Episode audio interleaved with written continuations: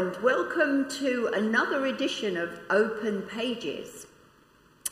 And now the interviewer is going to be interviewed. So I'm delighted to welcome John, John Logan, who you probably all know and have seen interviewing other members of Bell Road Church. So tonight, my name's Barbara. I am going to interview John. This is so, going to be tough. Yep. So let me ask you are you well, John? I am very well, thank you. Yes, very Good. well indeed. And enjoying your very quiet retirement. But maybe we'll come on to that. Right, okay. enjoying, yes, definitely. Good. Definitely, yeah. But maybe we start at the beginning and you tell us a little bit about your childhood and growing up. Okay, yeah. I was born in Scotland, mm. um, just across the border. Um, my father was Scottish and was born on the island of off, off the, the, the Isle of Strome. Well, it isn't an island, but it's off one of the ends of the west of Scotland. Um, and he worked in what was then Windscale, the nuclear plant. And so we were, we were living in that area and the nearest hospital was in Dumfries. So I was born there, and we lived in England at the time, but I still had a Scottish birth certificate. So come the independence, I've got room to go both directions. Um, when I was one, my father got a job at the Llanwern Steelworks in, in Newport in South Wales, um, and so we moved to a place called Cwmbran, which at that time was a brand new town. It was the 19, end of the 1950s, the early 1960s, and it was a, a whole new era uh, for, for that sort of area. Um, and my childhood was a happy childhood. Um, we had a lovely green outside that we used to play with friends, and um, we used to go and there was a nice park across the road. There was plenty to do um, for children and very, very happy childhood. Um, and, and I think probably my, as, as a younger child, I just, just enjoyed life. Life went along with me, as you often do when you're a child. As a teenager, it was good. My teenage years were good, but it was also got more difficult. When I was 15, my father died suddenly, um, uh, a heart attack, um, and that knocked me for six, knocked the whole family for six. But I felt like I had to grow up quickly. In those days, you kind of you were treated like you were the man of the house, and you had to grow up for everybody else. Was the way it was always put. I'm not always sure that's the case, and sometimes I think probably more time for grieving would have been better. But um, yeah, so my sister and I and my mum lived at home, and uh, my sister moved out, got married, and so it was me and my mum. And uh, it was good. We had a good time. I, I, wouldn't like to say my life was hard. It wasn't. But um, yeah, it was, it was good. Uh, as, a, as an 11 year old, um, I ended up going to a school in Pontypool, um, a boys' grammar school. Um, I wasn't the most studious of them all. Um, I was also quite a shy and quiet boy, and I have to say, at times was quite badly bullied. And um, I think it's probably what's given me my passion to never let the underdog lose and never let the bullies win wherever they are. And yeah, so that was that was childhood. I had some good friends. Um, I remember one long, very hot summer going out and spending time with some, some friends from school and some friends from church and uh, just enjoying life that way. Good, thank you. So tell us about about church and about maybe your growing up in faith. Right.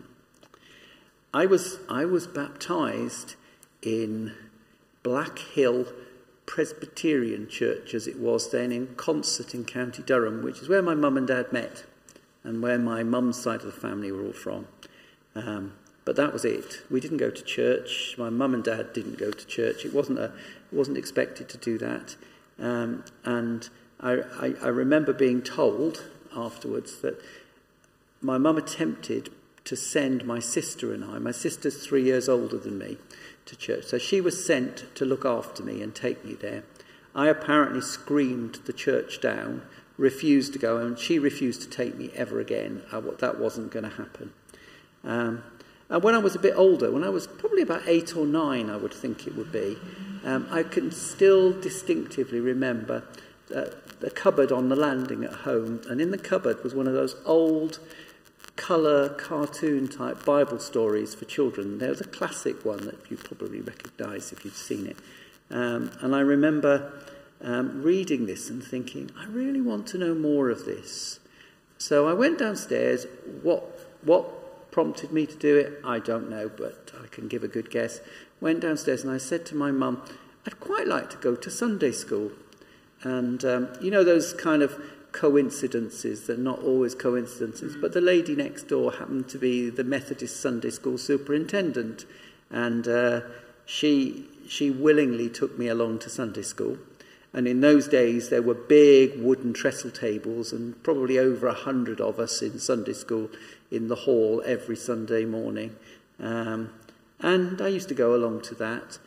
And time came when we got a bit too old for Sunday school, and there were a group of us that needed to move on to something else. And just happened that the right people were there to start a young people's group, a young people's fellowship group, which met on a Sunday night.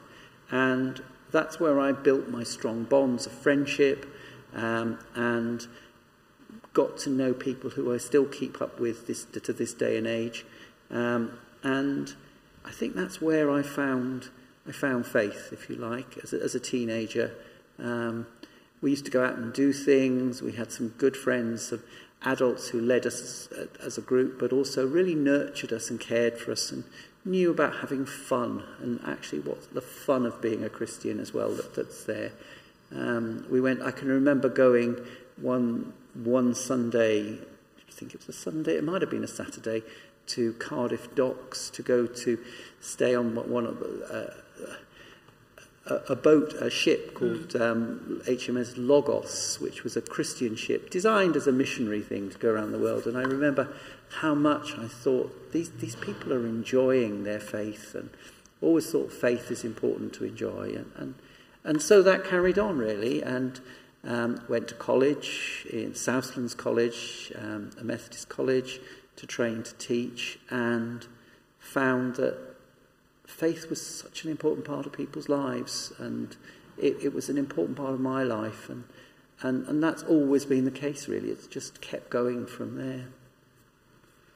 Okay, thank you. Now, I know in your work life you've had a variety of roles. Yeah. Um, do you want to maybe tell us a bit about that? You obviously became a teacher. Yeah, yeah, absolutely. Yeah, teaching teaching was to my mind what I'd always wanted to do, and I can remember with my good friend Linda, who sadly died um, many many years ago. Linda and I are the same age. We used to go uh, go around to her house, and her um, three siblings used to be have to suffer us pretending to teach them in their garden shed. Um, I think I'd always wanted to be a teacher, and I'd always got a passion for teaching religious education and it being really good quality religious education. So that was what I went off to train to teach. Um, and I began teaching in secondary schools, teaching religious education in secondary schools um, in a variety of places in West London and uh, this sort of area.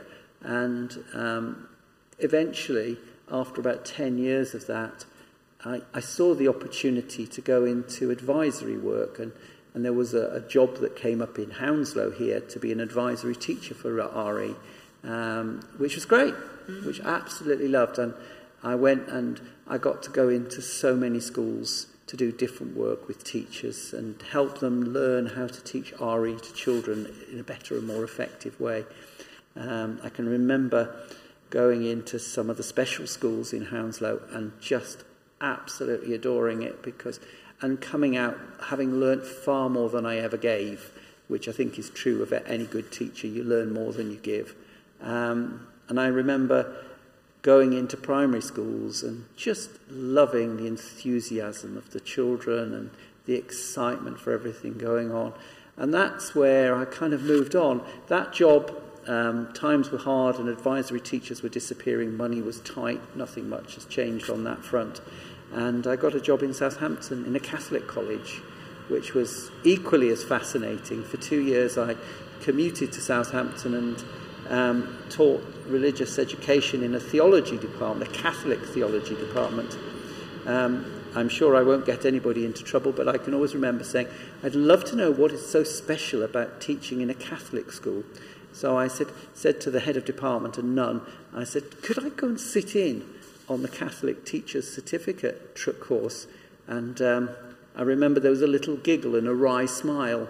And I was given my timetable and found that I was teaching the Catholic Teacher's Certificate, which was um, probably not the best good Orthodox Catholic teaching that they got, um, but it was enjoyable.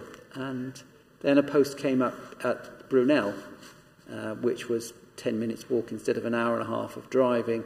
And uh, so I went to work there at the National RE Centre there, and that was great for four years. I, I worked very hard at building sort of RE networks across the country, developing things locally, but also some national things as well, and that was that was great. And all of that seemed to be that's where I was going.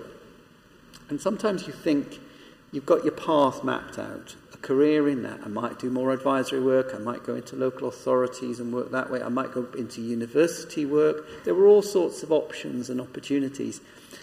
And somehow the calling, the calling was to do something very different. And I found myself as a head of a primary school in central London, in inner London, next to Wormwood Scrubs. It was really salubrious. Um, and I, it was, it, was, it was a real culture shift.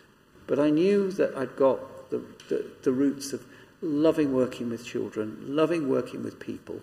Um, and it was what got me through that. It was, it was, there was, it was a real mixture of people. It was a mixture of people. You've got parents who absolutely love their kids, salt of the earth, no fuss, no bother. If they, if they didn't like what you were doing, they would tell you. In fact, they would probably shout at you, um, scream at you, and all sorts of things. But there was something very special about it. Um, and again, I was there for three years doing that job. It was a good learning curve for me. I learned how to deal with some children with such challenging circumstances that their behaviour was, was just unacceptable completely. Chairs thrown, doors slammed, that sort of thing. Um, and then I was fortunate that an opportunity came up nearby in Teddington um, to work in a church school. So I I went for this to, uh, and looked at the job and applied for it and and I was there for 18 years and had really? a, 18 oh, years had 18. A, 18 years yeah wow. until I retired last summer. Mm. So yeah, that's where my career's been.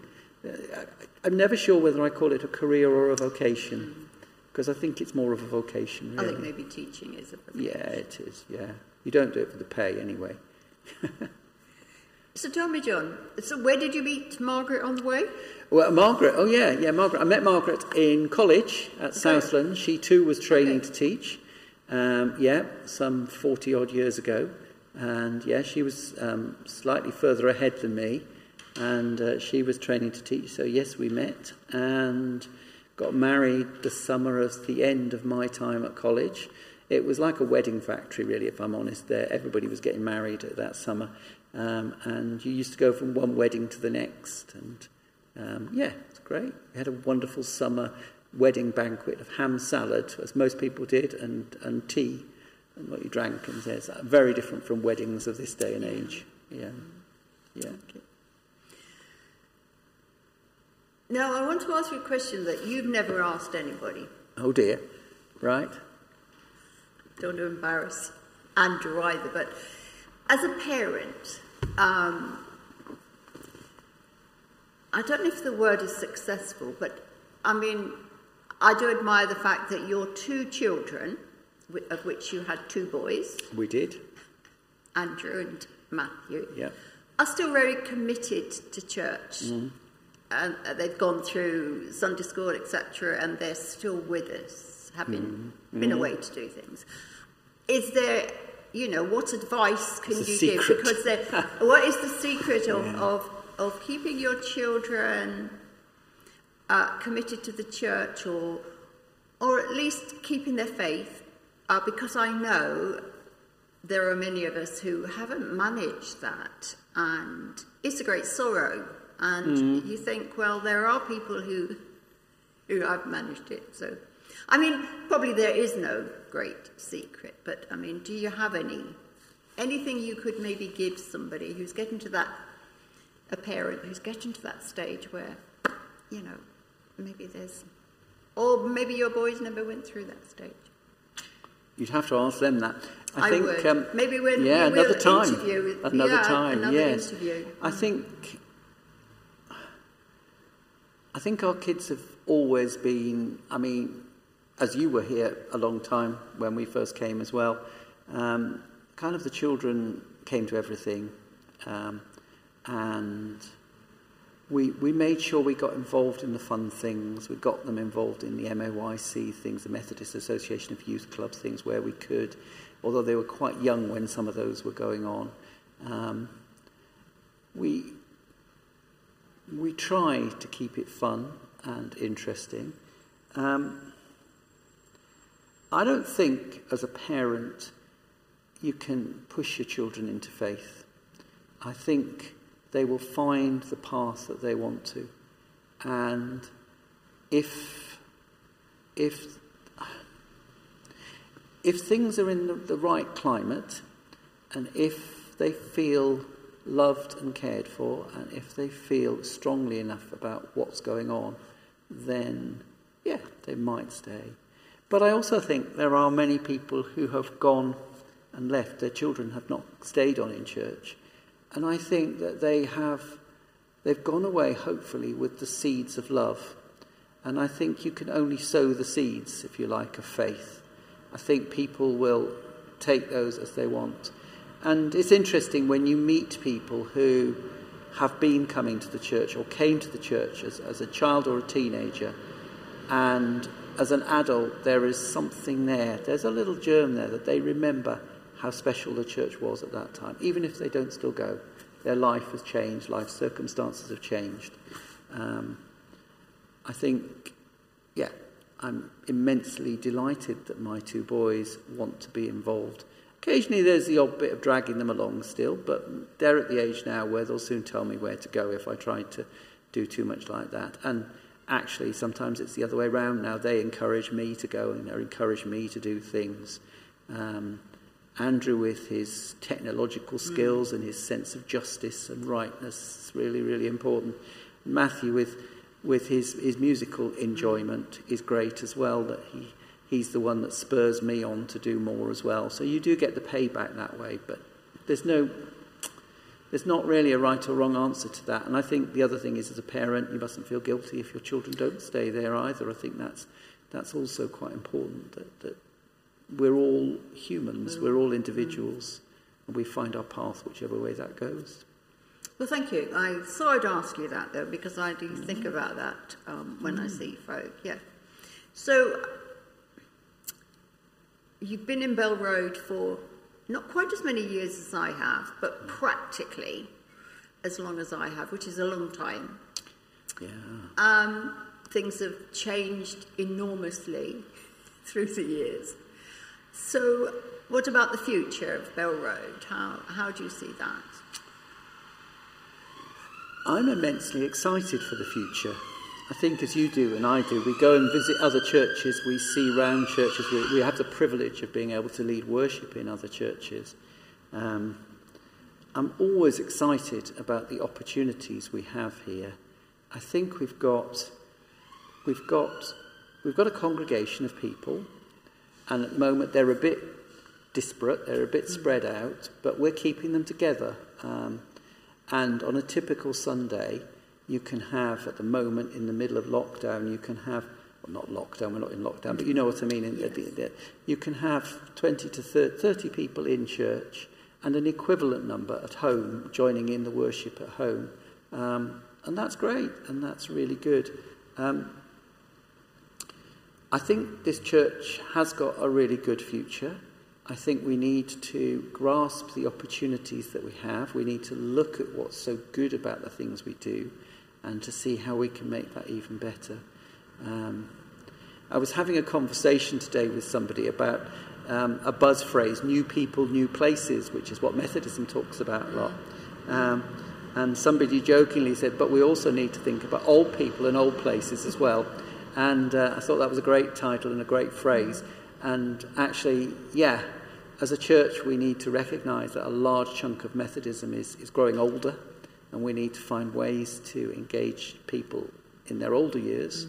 Um, but also in our old places, we need to find new ways to work with our old places, um, with our leaky roofs, which ours isn't leaking, thankfully. It's one thing it isn't doing. Um, but learning to, to do that. And I think there is, I think there is a great future where people are committed to serving God and to saying things are wrong in society around in the name of God. Thank you. And we haven't mentioned, you've just mentioned it now, you're preaching. So Mm. remind us when you felt the call to be a, one of Mr. Wesley's preachers. Mr. Wesley's preachers. I, I felt the call to preach when I was about 16. I was a bit of a late entrant at the game. I was on note and on trial as a local preacher as a late teenager when I went to college. But then I finished that and, and a career took over and um, children took over and life took over. And there were so many other things to do. It wasn't really until mid 2006, 7, something like that, um, I then went through, um, because of my background and my training, I went through a process of prior accreditation, so I didn't have to do the training course in the same way. Um, I was always encouraged and remember the, the wonderful late Mary Ludlow, who was my mentor. And Mary took no hostages, um, and, uh, but was also so encouraging. And um, yeah, so I was accredited in 2009. So it's not that long, really, when you think about it in the grand scheme. It depends how old you are. But you start thinking that's not very long. But um, yeah, and I've enjoyed preaching. Um, I feel it's, it's it, for me, it's a discipline. It's a way that I actually, it's the way I study, if I'm honest. I, I, I enjoy the preparing service because it makes me get to grips with the biblical texts and with the liturgy and so forth. And that, for me, is quite quite an important way of, of learning. And maybe uh, being spiritually refreshed and things. Yeah, uh, you know. absolutely. uh, yeah, yeah. Absolutely. I'm not. I, do I confess to the world I'm not a great listener? Margaret tells it me all the time, but I'm not a great listener, um, and I have to really be able to concentrate to listen very well to other people. But I'm a, I, I'm, I, I love reading, and I love Okay. reading, and I, I can pull a theology book off the shelf and read it for ages, and I can read a biblical passage and try and understand and grapple with it for ages. And for me, that's, that's my way of, of developing my own personal um, understanding of the Bible and of faith. Okay. Now, I did hear you ask somebody about their favourite hymn, Oh, which is actually really difficult, but if you could only choose one on my desert island. on I could only choose one. I haven't thought about this one. Um, serves me right, doesn't it? I, I suppose the one that carries me very often and I love listening to and I love singing is the, the Lord's My Shepherd, the Stuart Townend hymn version. I think it's got, I love melody, I love tunes, um, and it's got a very special tune. And it's such, such simple words in there as well. It's not just the psalm, which is obviously one of the most famous psalms, but those words, and I will trust in you alone, um, for your endless mercy follows me. Uh, I think those words are, for me, very, very important. I think it's because I can remember that endless mercy following me, even when times are tough. And I've had some tough times, as everybody has. Um, and I can remember when, when my mum died. I was, I was only 21. I was on teaching practice, so I was quite young still. I mean, that seems old to some, but to me, that's young. Um, and I remember those words and some other words striking me about the words of Corrie ten Boom, that the, the, the, the Christian who always talked about her time in Auschwitz and how um, she said, No pit is too deep that God is not deeper. And that phrase has always carried me, and those two things kind of go in tandem for me. That, uh, that sense in which however rough things get, God is always there, um, and His endless mercy follows us. Okay, last question. You know it's what it's going to be, and it is. John, we'd like to hear what resurrection Huh? means for you. The resurrection. I think we live in a time where hopelessness is the public discourse, if you like. We look around and we're worried about wars and rumours of wars. We're worried about plague and, and poverty and injustice and hatred and racial tension. I think you could list the negativities. Resurrection is about a new hope. And it's what Christians bring to the table. They bring a new hope that through God and through Jesus. And I think that's exciting that we can bring that new hope and say to people, there is a way forward, there is a chance. And again, no pit is too deep, that God is not deeper. Thank you very much, John.